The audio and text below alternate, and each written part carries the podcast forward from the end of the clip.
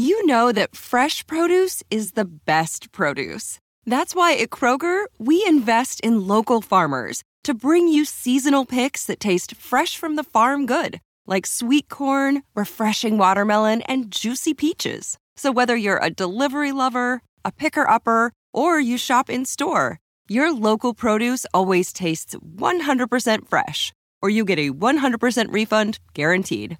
Kroger, fresh for everyone. Write that, write that down for me. All right, welcome back, Write everyone. me, Hello from Burbank. I'm Justin Nipper. Welcome back to another episode of Write That Down. We're on the Fight Game Media Network. I'm back with Fumi Saito. And today, what we talked about, we talked about Captain Redneck, Dick Murdoch. And I'm not sure how many of you are familiar with not just Dick Murdoch and his career in the States, but much of his career and success was over in Japan and not just for New Japan. It was All Japan, it was JWA, it was Kokusai Wrestling, it was Fujiwara Gumi, Wing, IWA, and so forth. He was a true freelancer, felt like. Uh, freelance attitude, Lonesome Rider. We talked about his work in the States too, of course, and we talked about him and Dusty, Texas Outlaws.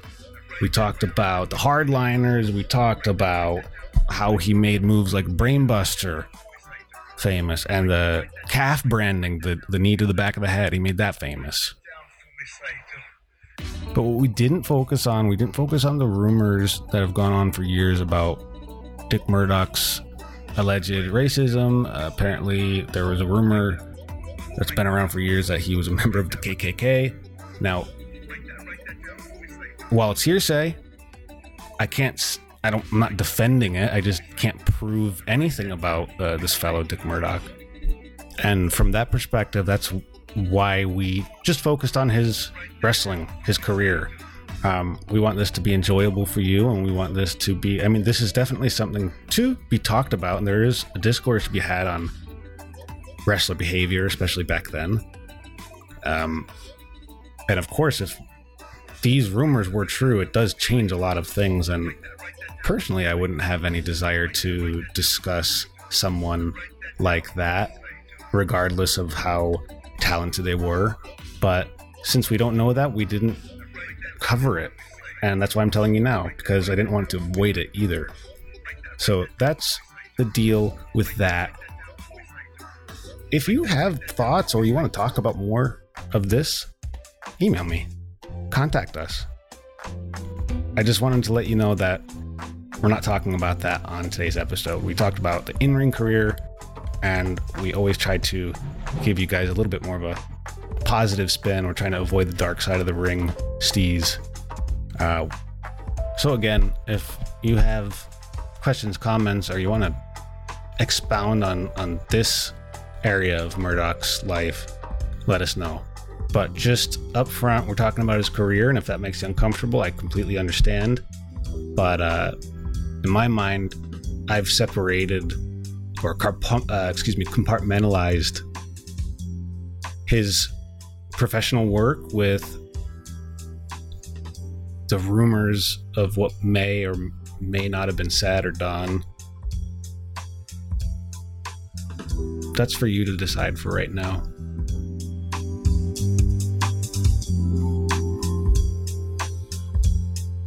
All right, if you have not already, please subscribe to the Fight Game Media Network podcast feed.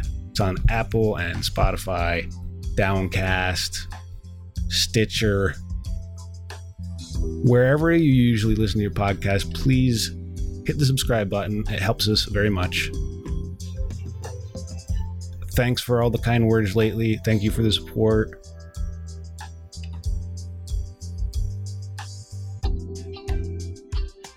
And without further ado, let's talk Captain Redneck, Dick Murdoch.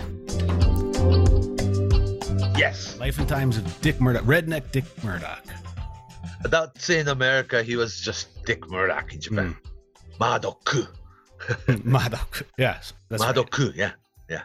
Like uh, the vowel sound, you know, Hmm. at the end.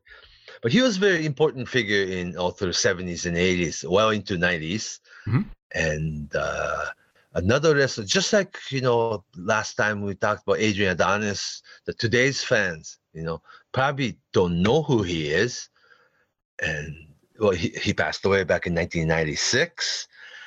And uh, a, a type of wrestler that you know we should really you know talk about because his legacy and and the importance and uh, the influence you know into today's wrestling has been so overlooked his Hmm. the whole career has been yeah pretty much overlooked and uh, yeah he was so talented. And he was said early on that the, he this guy was going to be NWA you know National Wrestling Alliance World Heavyweight Champion kind of like Harley Race was. Mm.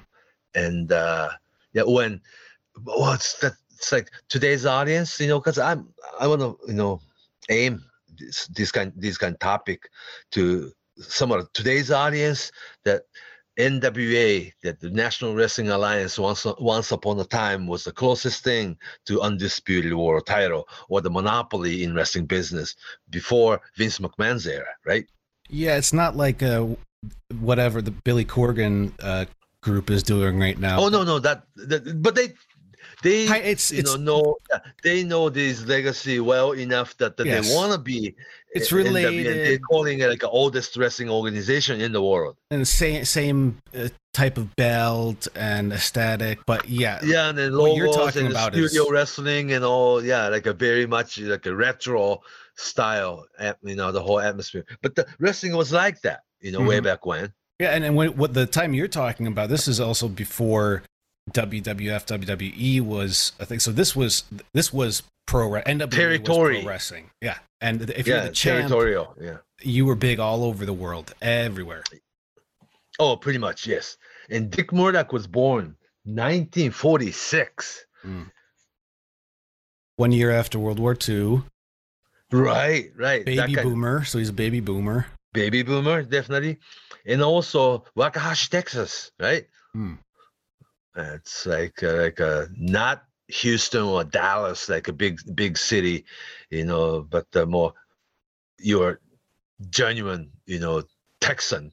I mean everything's big in Texas, texas. Texas. Yeah. texas texas. Yeah. Yeah there you go. And talks like like a southern texas Hmm. really. His accent and language and everything. Hmm. and also he was second generation wrestler. Dick murdoch was um his actually his father but stepfather Fr- you know frank frankie murdoch was a wrestler. Okay we, we, we'll start with this. Dick murdoch you know was born 1946 Mhm. Ap- that the august 16th at the same time you know in this deep you know Amarillo the the, the canyon texas area dory funk dory funk jr see dory funk jr was born 1941 terry funk was born 1944 so a couple years younger than terry funk dick murdoch was. And dory funk's and terry funk's father dory funk's we call him dory funk senior but at the time he was dory funk period right?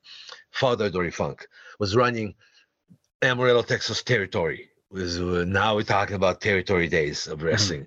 Is there was see uh paul Boesch's big houston territory in texas and joe blanchard tully blanchard's father running san antonio texas Hmm. and amarillo texas dory funk was running his territory and decades later von erichs in dallas of course you know Hmm. and the texas is big enough to have like a four always had like a four or five different full-time wrestling companies with their own roster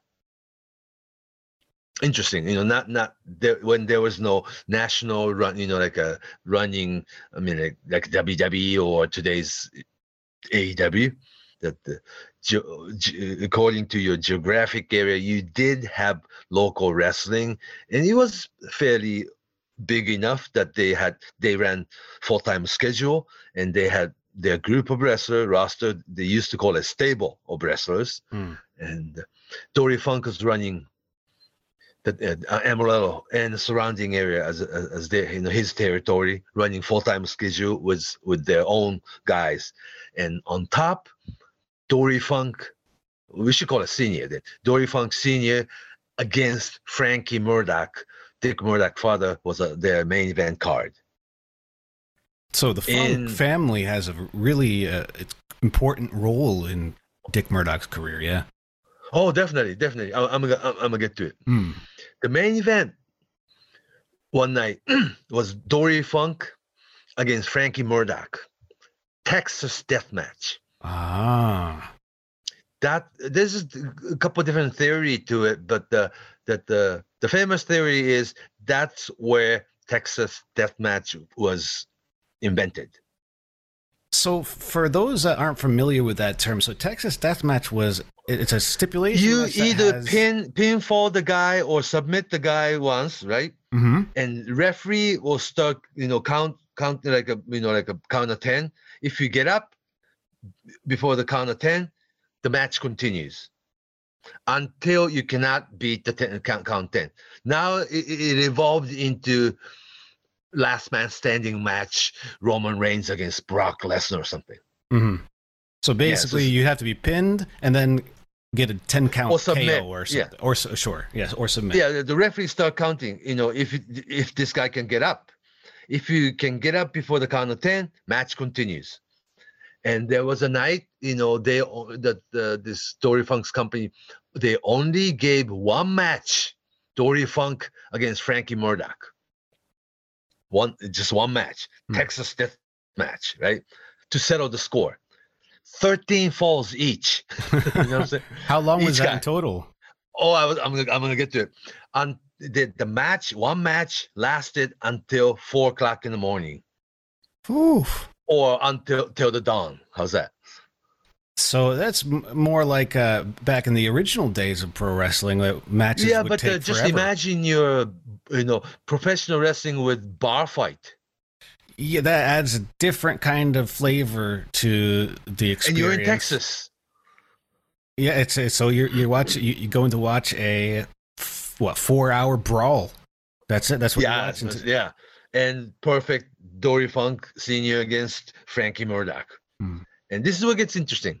Dory Funk Jr. Today's Dory Funk. You know, everybody think he's old, but the, when Dick Murdoch and and Dory Funk met, Dory was nine years old and Dick Murdoch four years old. Wow. Four. so they both grew up in, in you know in business, right? Hmm.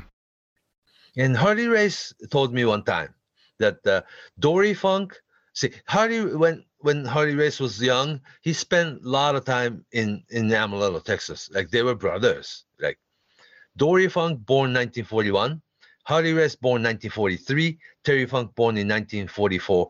As Race put it to me, that it, it goes like this. It goes like this. They're all a year and a half apart. Okay. Dory, Race, and Terry Funk, all one year, one, one year and a half apart. They're like brothers. Hmm, And he's when- sort of the uh, the unofficial funk brother. Yeah, growing up. Oh, definitely. And Dory Funk was uh, basically choose Harley Race to drop the belt when when he was NWA World Champion. I see. Yeah. So Dory Funk, Harley Race, Terry Funk, then Dick Murdoch, couple years younger than them. Hmm. Very Makes interesting. sense, And- makes sense. and also another famous tale is Southwest Texas State University, State College. Mm. Now it's uh, agricultural tech, right? They Uh, changed the Texas name. A and M. Yeah, yeah, yeah. But uh, it's the same school that they just changed name like 20 years ago. But the West Texas uh, University College, State College, State University. uh, Just say, let's just say Southwest. You had Dory Funk, you had Terry Funk, you had Dusty Rhodes, you had Bobby Duncum, you had Bruiser Brody, you had Stan Hansen, a little bit later, Manny Fernandez, the Tito Santana, the Barry Windham, the Ted DiBiase, the uh, Tully Blanchard, all those guys went to the same school. Isn't that it's, interesting? It's amazing to think who came through that school. To, it was so as a fan when you hear Not everybody that- graduated. Some did, some Hmm. didn't. And I so correct me if I'm wrong. I don't think Dick Murdoch was even officially a student there, was he? Uh, actually, he went to Southwest for one semester. I see. Okay, so Then, yeah, then he at- attended football pla- you know, practice, but never went to classes. I see. Yeah, so, he was there one semester. So that does that make him alumni? yeah, why not? In this case, why not? Yeah. Yeah. Okay. Yeah. And he, the funny story is, he only attended school like a one semester, but played alumni football games. that's. I think that's the story I heard. That yeah, he played the alumni Yeah. football games. Right. But the, the Dusty Rhodes, the, not just Dory and Terry Funk, but the, the Stan Hansen, Bruiser Brody, and you had like people like Bobby Duncum and you know Dusty Rhodes in between, and, and then you have Manny Fernandez, the Tully Blanchard, the Ted DiBiase, the, all these people, uh, Tito Santana. Oh my God, it's, Hmm. what a football team, right? Yeah, and uh, when fans read uh, read about that and hear about that over the years, there's so many fans that think that you you have to go through first you do football and then you Yeah. train for pro wrestling. I but I believe that they had pretty big football team, like you know 70, Sure. 80 guys, you know. Eh, But also, uh, football was different uh, as a business back then. It was not the money making machine it is now. And like an NFL, right? Yeah, uh, wrestling was where money was, so that's why you had so many football players becoming wrestlers back then. I mean, it, it was a better Right. And financial only a small number of people get drafted into NFL or when they had AFL or other you know smaller league. But uh, becoming football, I mean, professional football player, good thing. But what? How many seasons altogether? You know, Hmm, hmm. you only get to play what the five to seven years, if that, right? Yeah, it's a limited. It's uh, yeah, Very limited. shelf life. I think so. I think so. Anyhow, the, Dick Murdoch was like that. So he attended the uh, Southwest for one semester, probably, and uh, attended all, all the football practice. But the tale says he never went to classes. And when you when you didn't you know make the classes, you're not in team either. Right.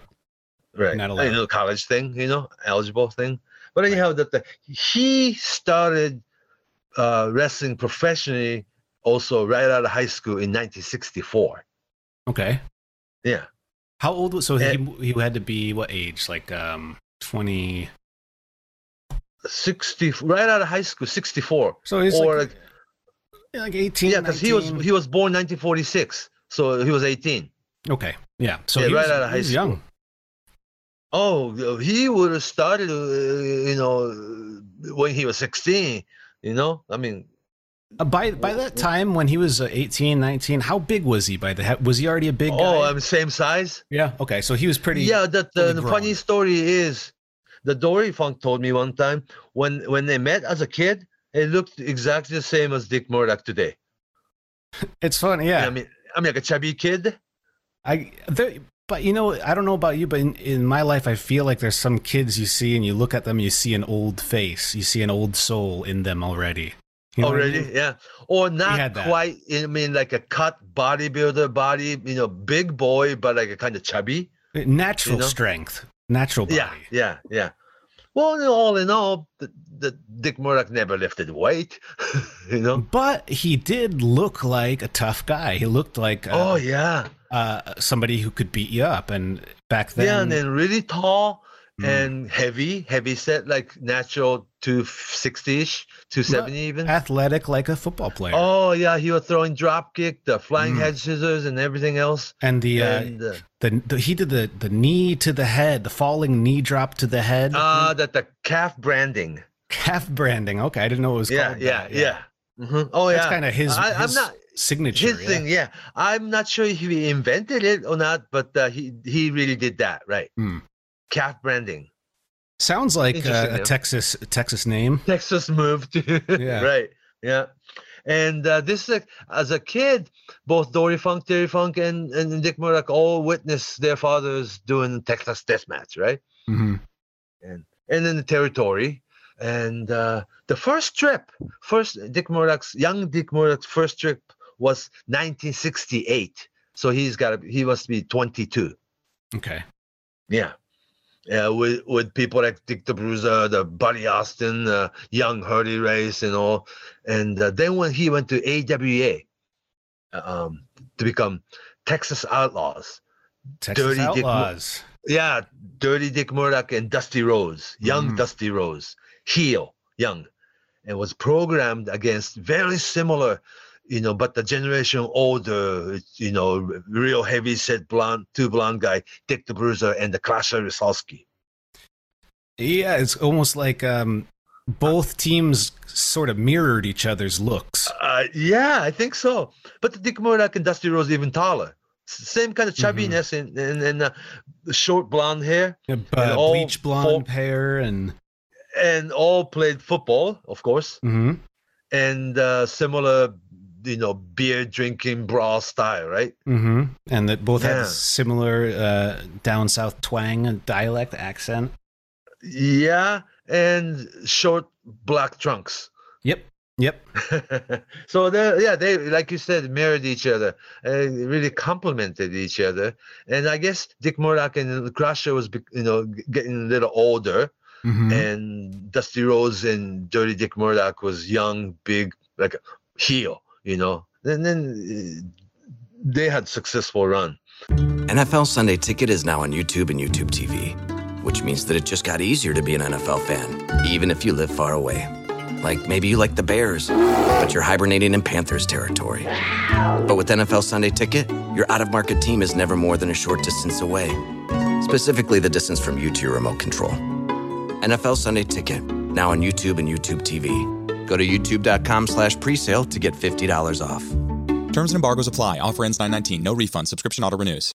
What's up? It's Kaley Cuoco. When it comes to travel, we all have a happy place. I just went to my happy place. I just went to Maui, and it was truly amazing. Priceline has always been about getting you to your happy place for a happy price with deals you really can't find anywhere else. Like up to 60% off select hotels in Costa Rica or five-star hotels for two-star prices in Cabo. Go to your happy place for a happy price. Go to your happy price, Priceline. then then uh, the reason we're talking about Dick Murdoch today was that okay 1964 to between 1964 and then he passed away in 1996 so he had 32 year career 32 year career Substantial. yeah and out of 32 years he spent his 28 years in Japan 28. 28 years in Japan yeah So that's a you know people that you know, like myself that I I'm familiar with Dick Murdoch and he had runs all over the states, but in that Japan, too, yeah, because he he, more of a- worked like yeah, Crockett, you know, NWA Crockett had a program against Ric Flair a little bit later, later on. He worked with the NWA Florida, that uh, uh, Texas, of course. He worked a lot of different places, but the mainly he wanted to come to Japan and spend like 15 to 20 weeks out of the year. That's like four or five months out of the year. That's a lot. That's the, you know just like a Bruiser Brody did and Stan Hansen later did. yeah, he was doing it before Stan and Brody. Mm-hmm. Yeah. The reason he wanted to come to Japan was that uh, he thought it was a paradise because he didn't have to drive. Mm-hmm. That the tour bus does it for you, right?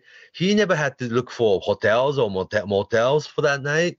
And and uh, as you get off the tour bus, that you're already checked into hotel and then the keys handed, Mhm. right? All you have to do is just you know think about your match tomorrow, tonight, and uh, and a lot of times you know he kind of found uh, you know that's kind of Japanese culture, but uh, people come up to you and want to buy you dinner, right? Mm-hmm.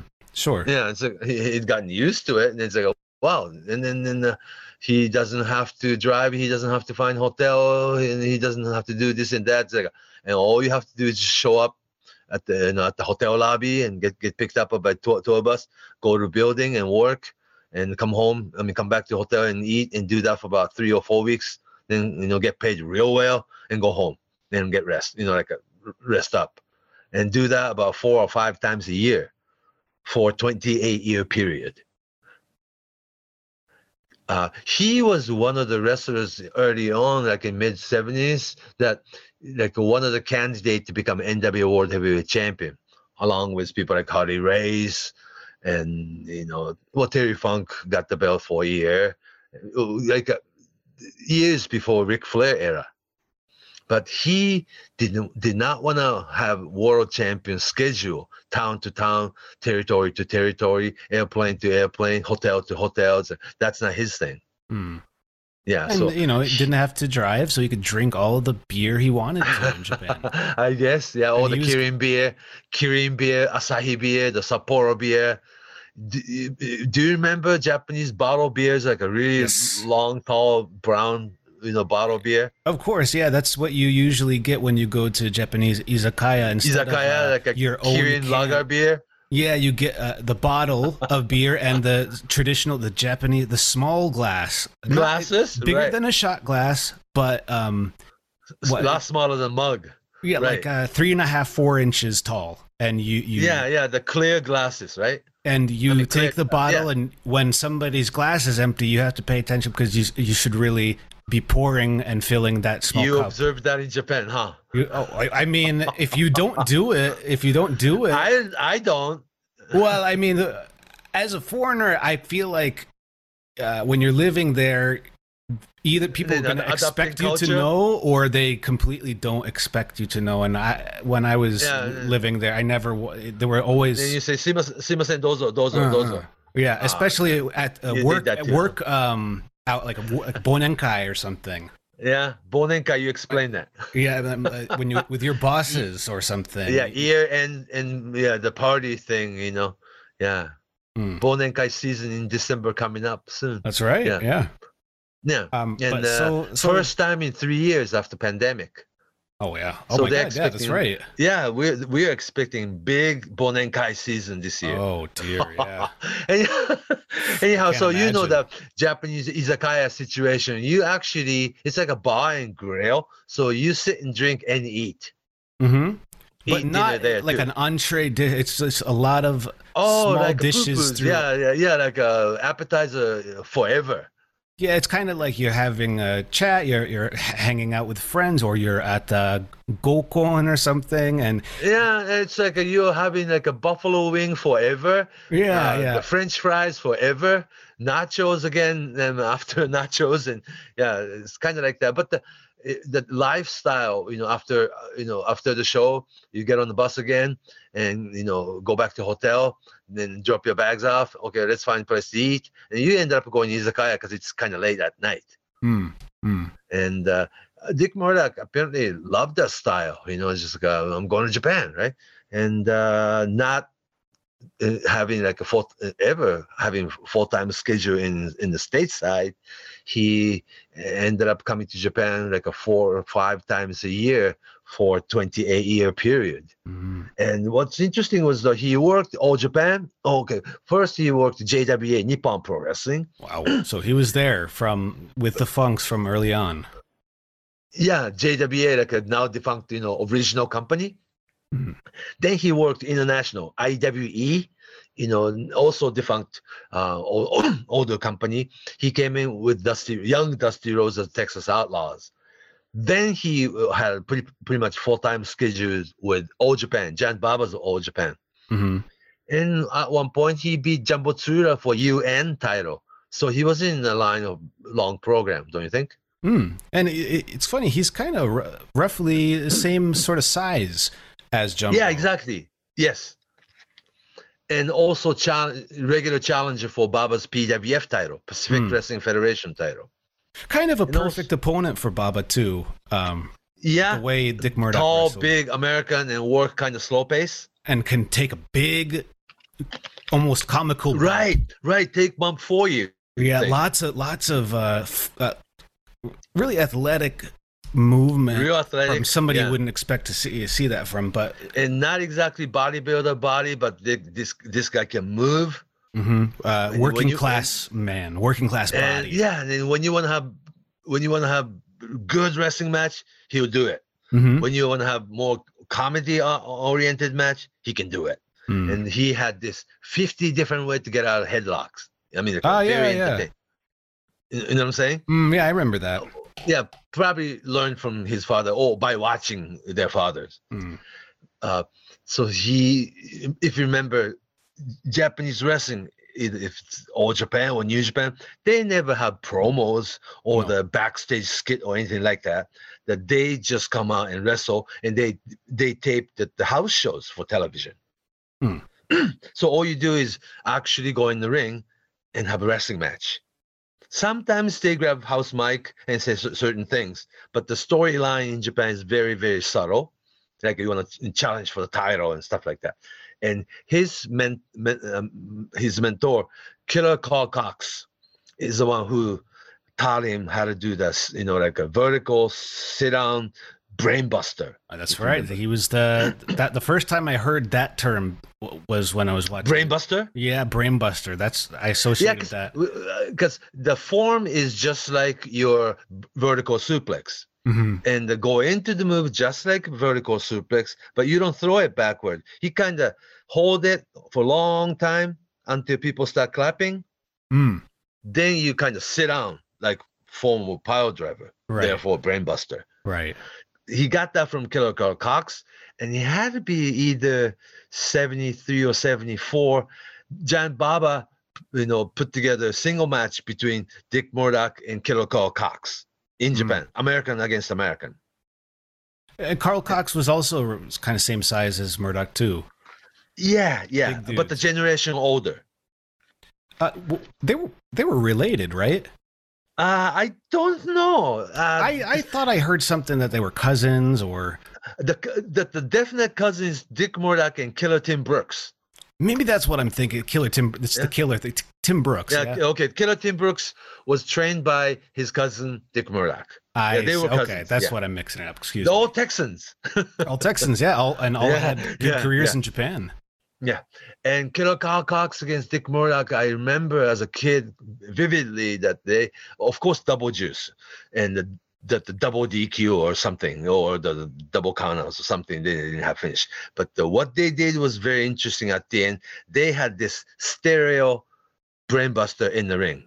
One, I believe, was Teenage Onita getting it Uh, and the other I don't remember, maybe like a young Masa Fuchi or somebody. But the two young wrestlers, nothing to do with this match, but the, that the after the count, you know double count or the double DQ, that, that the brawl continues, right? And all the young wrestlers, you know, like a top and bottom, you know, like a tracksuit. All the young second come in to break up the fight, right? But they're still fighting, and they ended up doing a the same signature brainbuster in two different places in the ring, like a stereo brainbuster. It looks so good. Hmm. Are you picturing it? yeah, it's kind of like a perfect story. It just happened to be the perfect, perfect timing. Yeah, Perfect, exact same uh, looking brain. Yeah, like a vertical, and you hold the guy so long, like upside down. Uh, Harley Race w- used to do that too. He was one of the, the guys that would kind of do the stalled suplex like that, right? Did he? Do Right, that? right. The hold the guy for a long time. That's right. not not the brainbuster move, but the the vertical suplex where Ver- vertical suplex. Yeah, right. yeah pose Not it. uh, exact opposite is Dynamite Kid's snap suplex. That's quick one. Exact- Yeah, that's a good Yeah, uh, but the- analogy.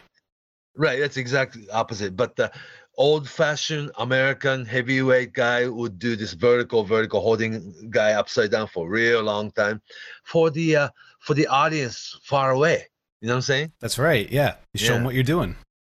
Yeah, and it has to be that the wrestling has the moves has to be you know have to be something that it's understood by audience far away.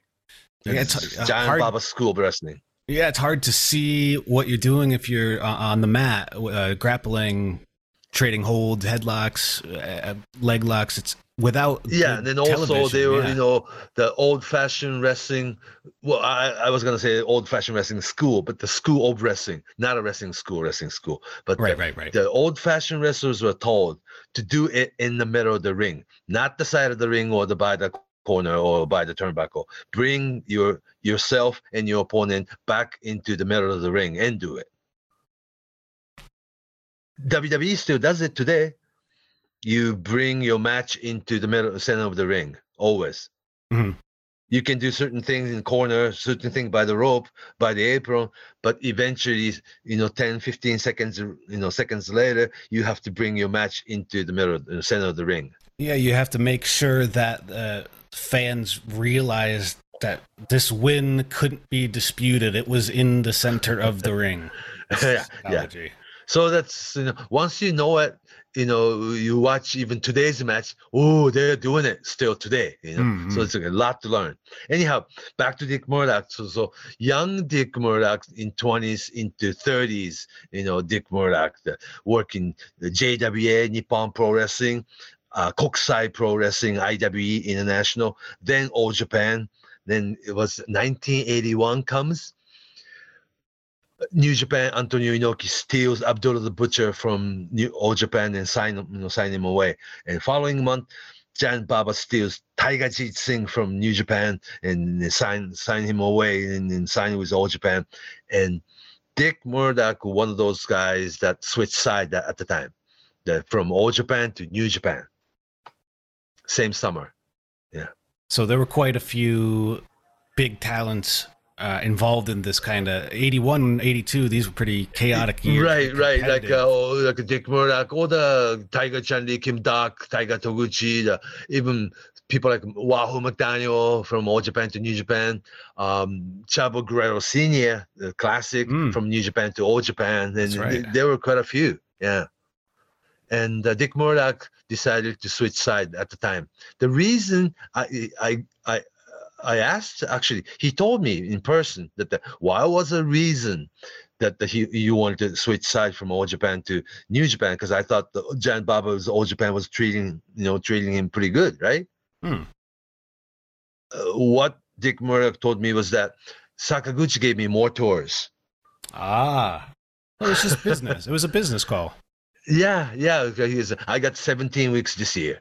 17 weeks is like a four months, almost five months out of the year, right? Yeah, and people need to realize that the Japanese yen was much different uh, value Oh. in the early 80s than now. right. I mean, It's- that's a it's- lot of it's money. very cheap now, yeah. But uh, at the time, yeah, yen value was really high. And also, Japan was the only place charging people hundred dollar for ringside ticket when wrestling in in in late seventies and eighties in America was like a twenty dollars.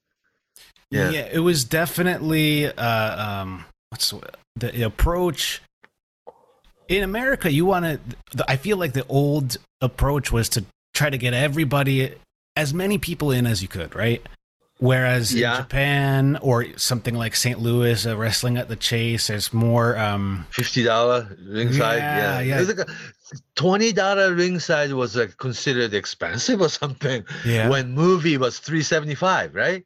Yeah, but also around the states, thing uh, certain things were cost more, cost less, and I think in Texas, right. twenty dollars in 1981. That could in wrestling business, Yeah. e- even in America, if you were making five grand a week, good money, like a great money, oh yeah, five grand a week.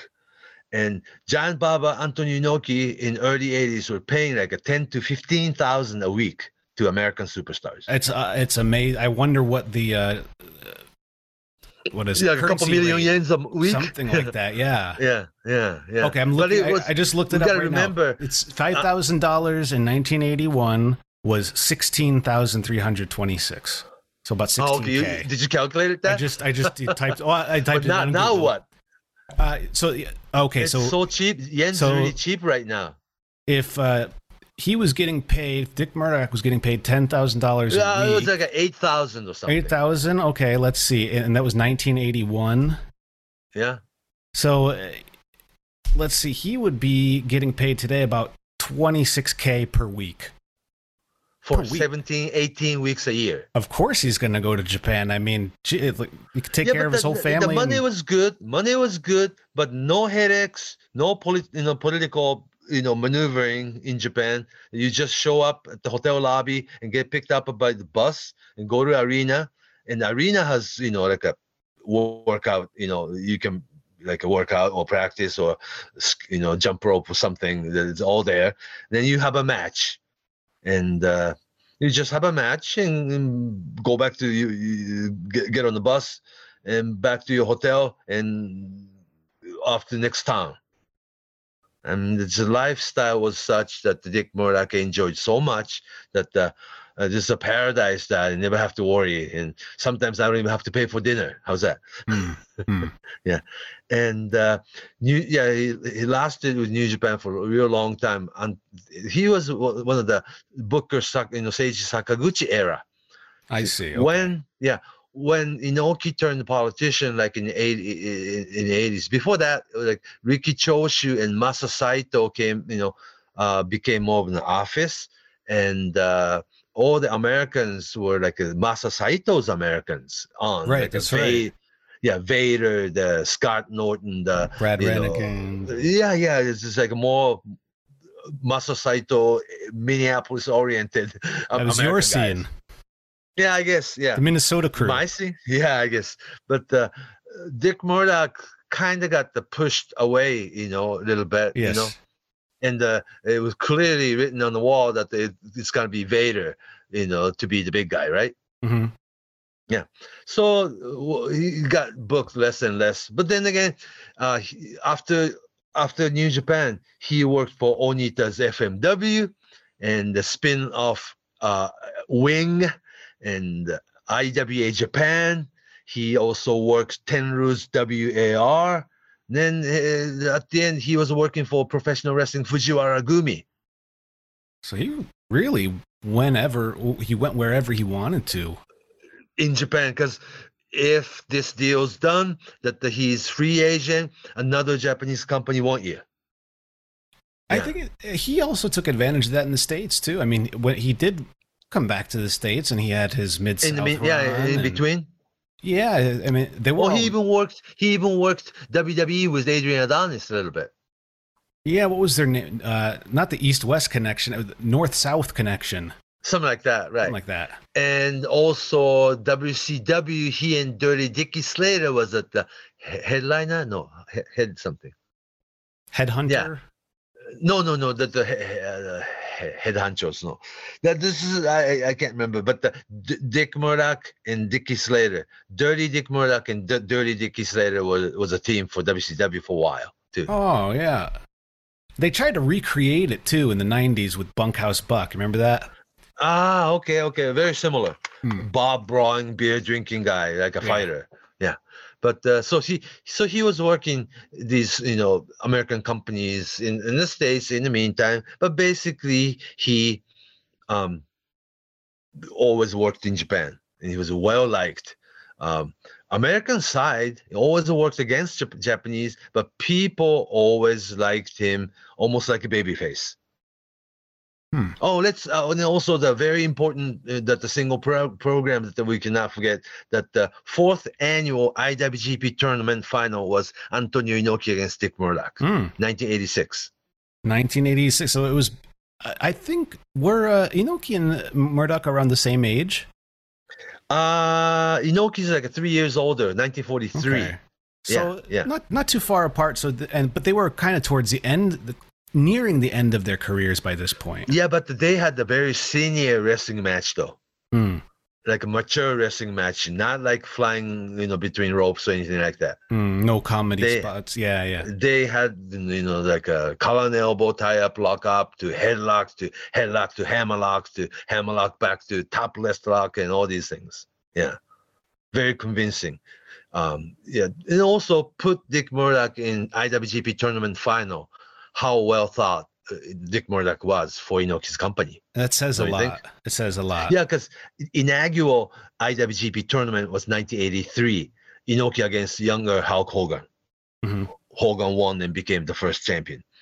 84, Inoki and Hogan again. 84. And 85, Inoki against Andre the Giant. And 86, Inoki against Dick Murdoch. So see that he, he, he was important. Yeah. Uh, we also, uh, you know, when he, he was going into Japan, like you said, he would come back and forth, and he would appear uh, for promotions in the states. But also, when we were talking about the uh, with the team uh, with him and Du- Dusty, the Texas Outlaws, they appeared in a famous movie around this time, the AWA. Oh, time. the wrestler? the wrestler. Yeah, Yeah, not the Mickey Rourke wrestler. That- wrestler right. This is the Verne Verne- Gagne. yeah. Verne Gagne's 1970 movie, right? Hmm. Yeah, the wrestler. Yeah, he appeared. Young Ric Flair in it. of course, Billy Robinson in it, Dick Murdoch, Dusty Rhodes. Yeah, quite a few other guys were in it, and it even had lines. You know, yeah, I, I remember not just appearing scene. in the background. Yeah, They were at a bar or something. yeah. Yeah, I, re- I remember the scene. I, yeah, they they. Eh, It's not a good movie. I can't tell anybody out there listening to, to, to go. If, I don't you're even interested, know that the DVD existed. That the VH, VHS tape existed. ah, you it's on YouTube. You could find it. on- YouTube. Okay, yeah. okay. If you're somebody put that up. interested out there, yeah, it's it's out there. The rest. But still, in back in 1970, somebody put the budget to make such a movie, and the the actual motion picture movie about wrestling that was pretty big. Very, yeah, yeah. I mean, it's also s- if you're in a movie about pro wrestling back then, yeah, Yeah, and not comedy, you know, type, you know, treatment. right. Yeah. Yeah, so it was pretty serious movie about wrestling, you know. But the, yeah, so he yes, Dick Murdoch was in it, right? And maybe he might have been in in in, the, in a short role as a Paradise Alley too. Terry Funk's Sylvester Stallone movie. Oh, okay. Remember, like '76, uh, Paradise Alley. It was uh, right between Rocky One and Two. That uh, I guess Sylvester Stallone wanted to make wrestling a movie too, as well. It Yeah, was like, Stallone yeah. was always uh, uh, used and admired by pro wrestling, pro wrestlers. Yeah, and then a good friend of Terry Funk. Mhm. Yeah, and Hogan yeah. too. So uh, Yeah, that both too, yeah. big Jap- Japanese stars at the time. right, actually, it was Terry Funk who recommended young Hulk Hogan for Rocky Three role. Huh. Yeah, it was Terry. Funk. Yeah, because uh, Sylvester Stallone was looking for somebody really big, uh, a wrestler for this charity attraction scene, and uh, maybe originally it was going to be Terry Funk's role, but the Terry Funk recommended, "I know somebody, you know, is perfect for that role," Hmm. and he was young, young uh, Terry Bollea, uh, already Hulk Hogan, but it was between his first WWE stint and AWA. Yeah. But that movie helped him tremendously. Yeah, he at least it seems like uh, his his name value had to have increased at around that Right, time in the right. states. As a Thunder Lips. Yeah. yeah. Oh, oh, oh, with Hogan, yeah, for sure. Yeah, yeah. And uh, young after after after track, but the Hulk Hogan was wearing Thunder Rips gown in Japan first. Ah, Yeah, in the back Right. he says Thunder Rips. Yeah. The, I mean movie name, yeah. But the yeah. Actually Hulk Hogan and uh, Dick Murdoch toured together in Japan in early 80, 81, 82, 83. Yeah. the, it's that's interesting to think about because really, to me, they, I feel like they're such different wrestlers. Yeah, but they were in the same dressing room probably Oh, yeah, 15 yeah. weeks out of the year. I mean, in terms of style, and in, in terms of Yeah, inside the ring, they're, two. They're so different, but um, Well, at the, at around the same time, Abdul the Butcher and Hulk Hogan were in the same dressing room. Sure, Yeah. sure. Uh, with with Dick Murdoch, it, it, it's hard to. I mean, it, you should go out and watch Dick Murdoch's work because he was. I can't. There's nobody really to compare him to these days. Does the best? I think he does the best working punch. yeah? Yeah. Yeah. better than Terry Funk, better than Jerry Lawler. Uh they're up there. They're up Hmm. there. Yeah. Yeah, definitely. Yeah, Oh, you just said Jerry Lawler and Terry Funk, of course, but the same craft. Yes, You know, the old-fashioned, you know, light as feather working punch, but looks great thing. It was an art, right? yes. And uh, yeah, they came out of same era. Yes. uh, Terry and Funk and Dick Murdoch, of course. Yeah. Murdoch also was somebody who could throw a pretty beautiful drop kick. For that size of guy. And uh, yeah. And uh, standing flying head scissors, Yeah, not right. touching anybody, you know? Before the the Yeah, times of Frankensteiners, there was the flying head scissors. head scissors, right, right. Oh, uh, yeah. Scott Steiner's, you know, Frankenstein changed the whole mode or whole, you know, I guess that the whole mechanical, you know, wrestling Mm. there. But uh, until then, yes, Dick Murdoch and Red Bastien's flying head scissors was a, like a really, really beautiful move. Hmm. And he was doing that to Giant Baba. He was doing that to uh, Jumbo Tsura with New Japan. He was doing that to uh, Fujinami and, and Inoki. Yeah. So, uh, Almost 300 Switching pounds. yeah. Amazing. And uh, sometimes, you know, American superstar working New Japan and All Japan, All Japan and New Japan, and it's the same wrestler, but some guys look better with All Japan, and some guy looks better with New Japan. For Dick Murdoch, he worked exactly the same. That's interesting. He didn't have to. Isn't it though? Alt, he didn't have to change his. Uh, you know, sometimes he was just to being himself. Yeah, like uh, you, you and I talked about the, the calf branding, right? He was doing perfect calf branding to Fujinami every time. Whereas you have somebody like we talked about last week, Adrian Adonis, who could work. Oh, he does that too. Yeah. but he could also be completely different. Mm-hmm. You know, he could he could uh, adapt. Uh, you know, WWF for example. He could. He was a different style of wrestler. Where I know what you're talking about, though.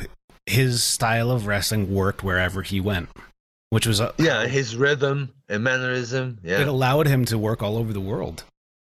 Yeah, and and uh, hate to say is like I hate to sound cliche, but like what they call a good worker or something, right?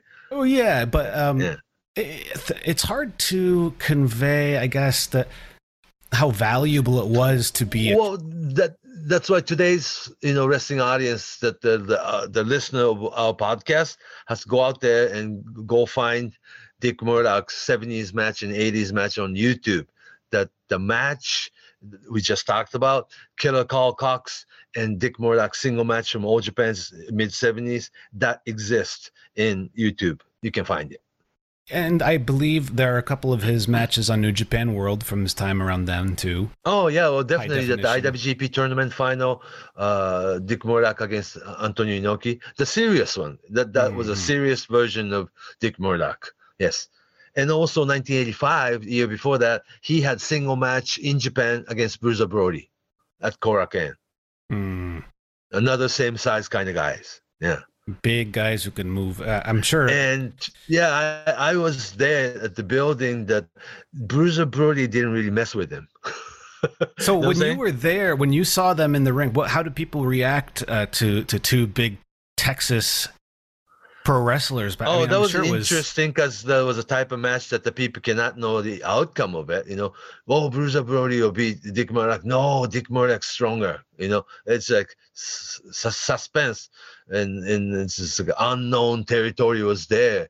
Actually, Dick Murdoch is tougher. No, no, no, Brody's better. It's just like, it was perfect, and mm-hmm. they did the double bloody juice thing, and I don't think they had finish like double counter or double DQ of sort. Yeah. very popular finish in the around that time.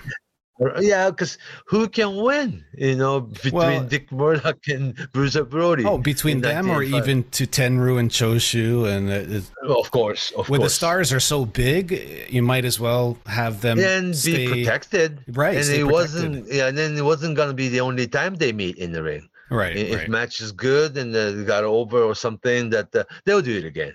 But uh, Dick Murdoch, that's the uh, Dick Murdoch Bruiser Brody match only happened once. Yeah, Mhm. yeah, they didn't do it again. But uh, oh, there was a, a Akira Maeda against Dick Murdoch match in a single match a couple times. That's another good styles clash. uh, Akira Maeda was already doing UWF style kick and suplex and submission only. Never run, you know, bounce off the rope. Total opposite to Dick Murdoch, what he did. Yeah, but uh, what's so smart about Dick Murdoch was though they're fighting outside the ring, right, and teasing double counter, right? Hmm. But uh, they, you know, they try so hard to get back in the ring, right?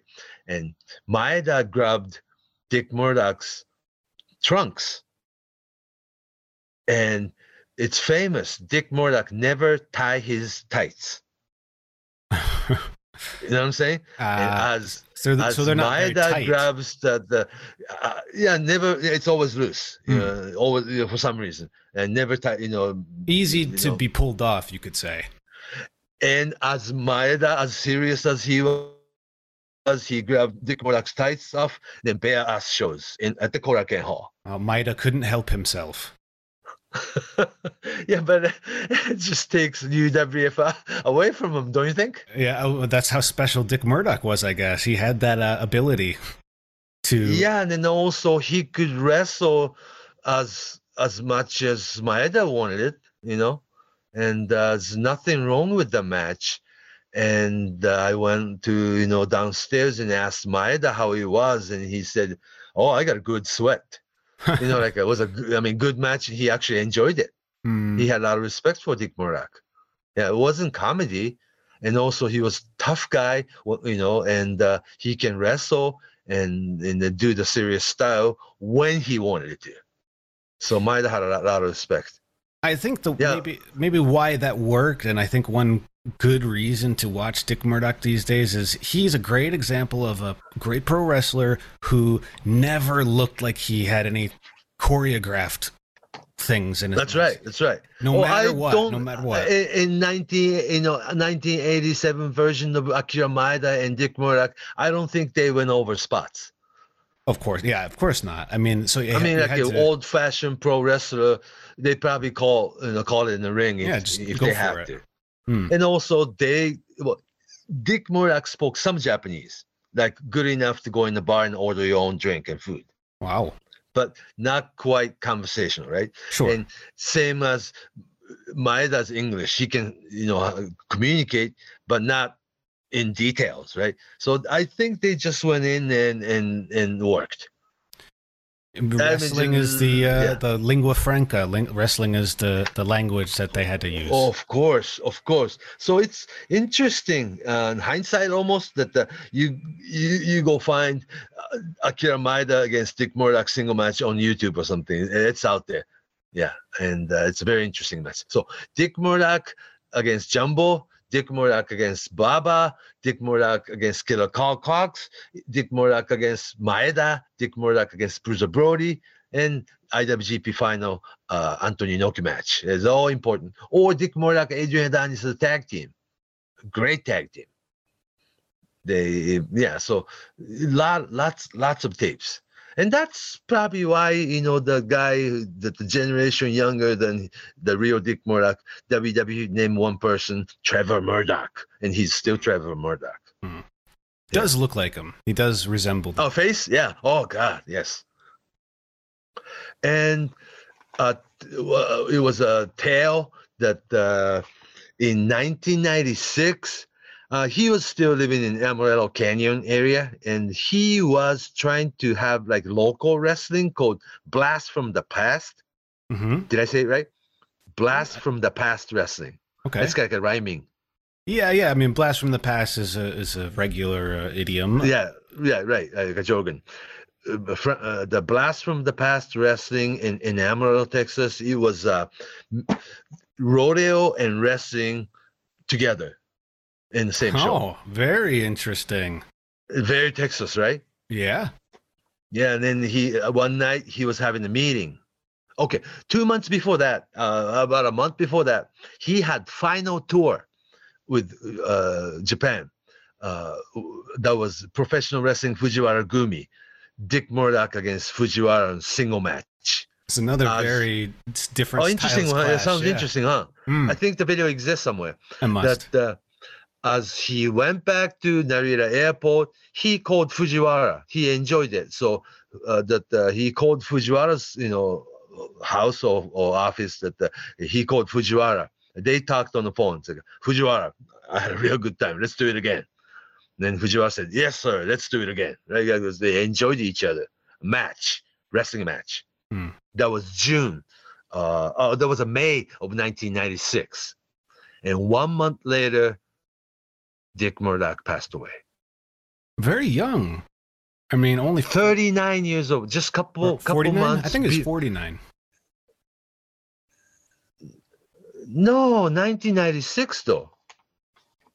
1996. He was born in 1940, so he'd be 49, but almost 50, right?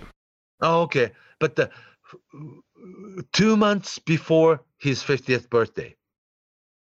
Yeah. I mean, I re- so around this I when I first ever saw Dick Murdoch, I was a kid. I was me 10.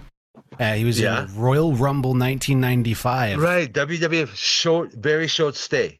It's- This is another example of how Dick Murdoch could just work. Can be in WWF environment. whomever. And he- I remember he was. I, I I was thinking to myself like, wow, this guy uh, doesn't look like the other guys in the ring right now. And he's. I remember he lasted in the Oh, ring for a long time. Doesn't look like anybody in there. In there. he looked like he was from uh, the old school.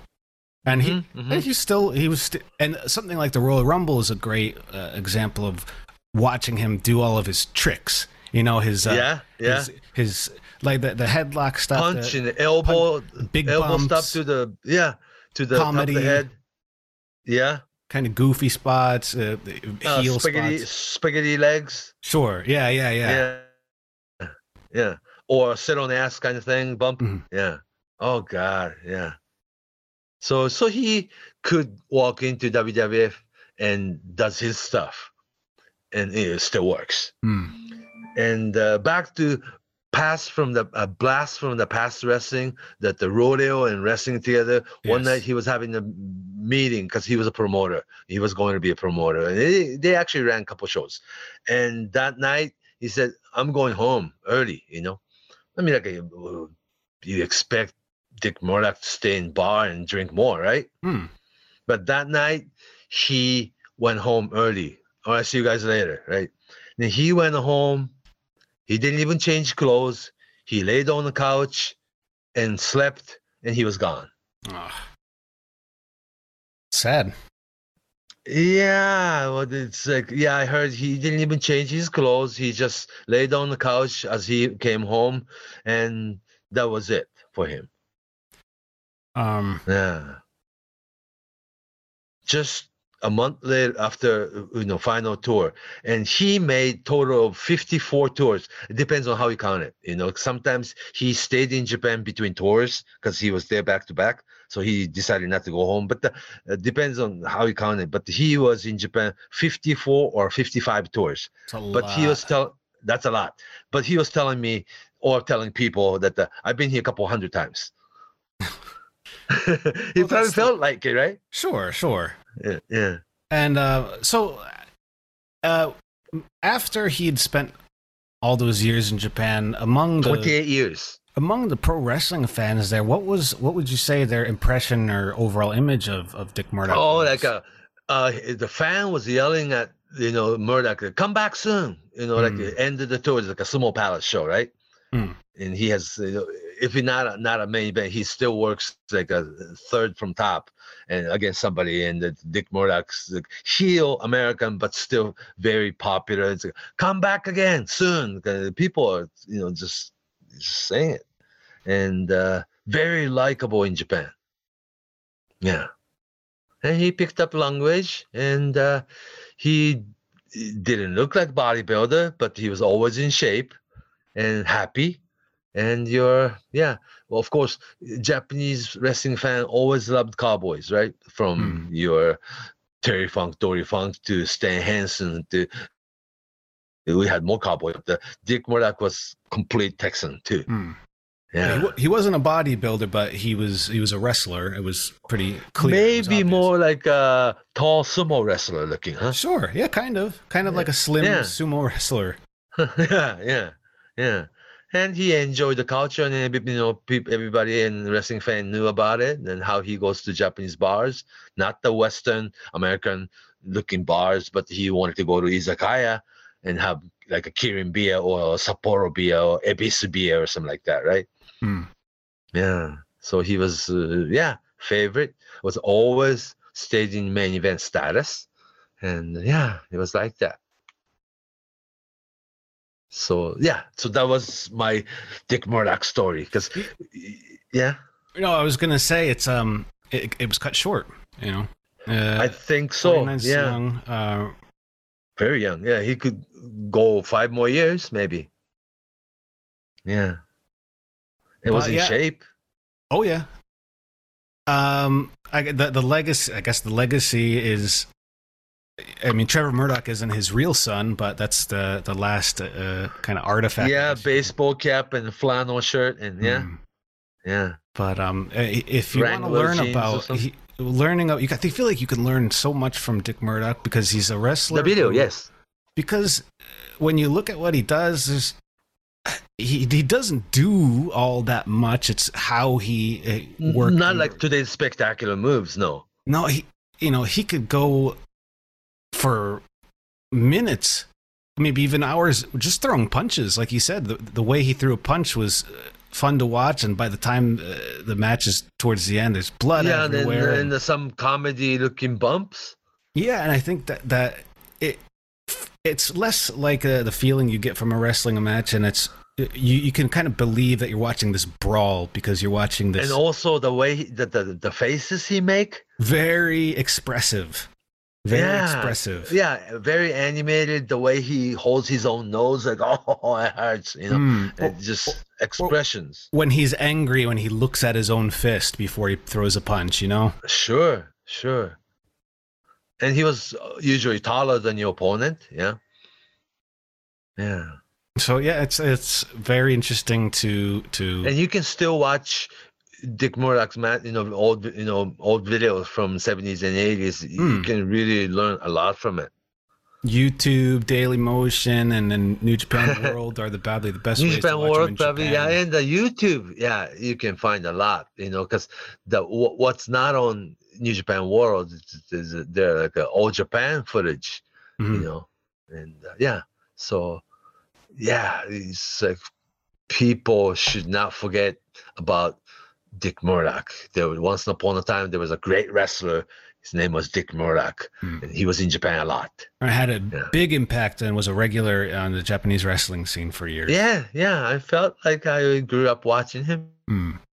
Wh- And Which is funny him, yeah. because people over here have the same feelings, but watching him in the states. Yeah, You yeah, know what I mean? yeah. Yes, he, he was a memorable character. Yeah, never was a world heavyweight champion, but he never wanted to be.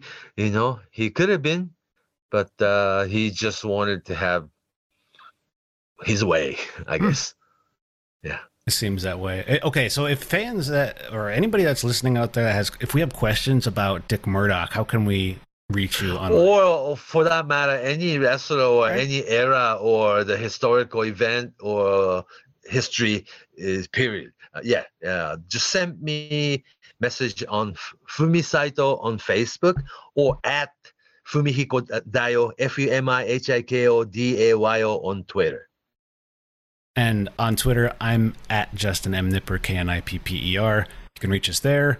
So that's it, Dick Murdoch. So until next yeah, time. I got so excited. I got Yeah. I almost got the tired talking about it. Just go. "Oof." Well, you Yeah. know, it's it's I, I'm interested and I like learning about how he was such a regular star in Japan, not to many people's knowledge over in the states. You know, uh, it's Right.